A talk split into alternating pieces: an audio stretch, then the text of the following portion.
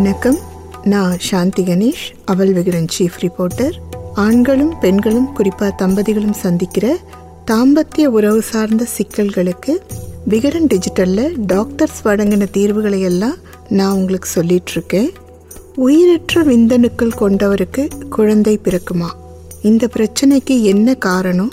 தீர்வு இருக்கா அப்படின்னு மூத்த பாலியல் மருத்துவர் நாராயண ரெட்டி சொன்ன விஷயங்களை தான் நான் இன்னைக்கு உங்களுக்கு சொல்ல போகிறேன் விந்தணுக்கள் பூஜ்ஜியமாக இருந்தால் பெரும்பாலும் அதுக்கு பிறவி குறைபாடு தான் காரணமாக இருக்கும்.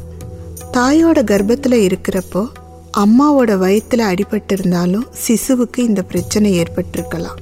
அல்லது ஒரு ஆண் குழந்தைக்கு பதிமூணு அல்லது பதினாலு வயசில் புட்டாளம்மை வந்து அந்த வைரஸ் கிருமி விதைப்பையையும் தாக்கியிருந்தால் விந்தணுக்கள் பூஜ்ஜியம்ங்கிற நிலைமை வரலாம். சிறு வயசுல விளையாடும் போது விதைப்பையில பலமா அடிபட்டதாலையும் இந்த பிரச்சனை வரலாம். எக்ஸ்ரே அட்டாமிக் ரியாக்டர்ஸ் இந்த மாதிரி துறைகளில் வேலை பார்க்குறவங்களுக்கும் விதைப்பை சேதமாகலாம். இதை ரேடியேஷன் இன்ஜுரி அப்படின்னு சொல்வோம். சூடான இடத்துல தொடர்ந்து இருக்கிறவங்களுக்கும் அவங்களோட விதைப்பை பாதிக்கப்படலாம். இதை தவிர பாலியல் தொழிலாளர்களோட உறவு வச்சுக்கிற ஆண்களுக்கும் இந்த பிரச்சனை வரலாம். பாலியல் தொழிலாளர்களுக்கு கொனோரியா நோய் இருந்தால் அவங்களோட உறவு வச்சுக்கிறவங்களுக்கும் நோய் பரவிடும்.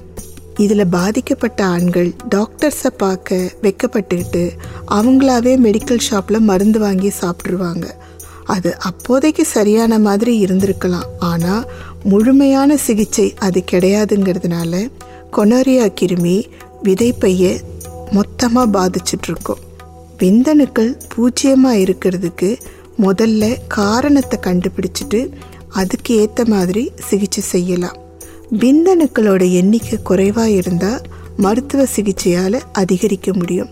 பூஜ்ஜியம்னா கொஞ்சம் கடினம்தான் ஆனால் இப்படிப்பட்டவங்களுக்கு குழந்தை பிறக்கிறதுக்கு ஒரு வழி இருக்குது பாதிக்கப்பட்ட ஆணோட விதைப்பையிலிருந்து ஊசி மூலமாக சிறிதளவு தசையை எடுத்து அதில் ஒன்று ரெண்டு உயிரணுக்கள் உயிரோடு இருந்தாலும் அதை எடுத்து அதன் மூலமாக அவரோட மனைவியை கருத்தரிக்க வைக்க முயற்சி செய்யலாம்.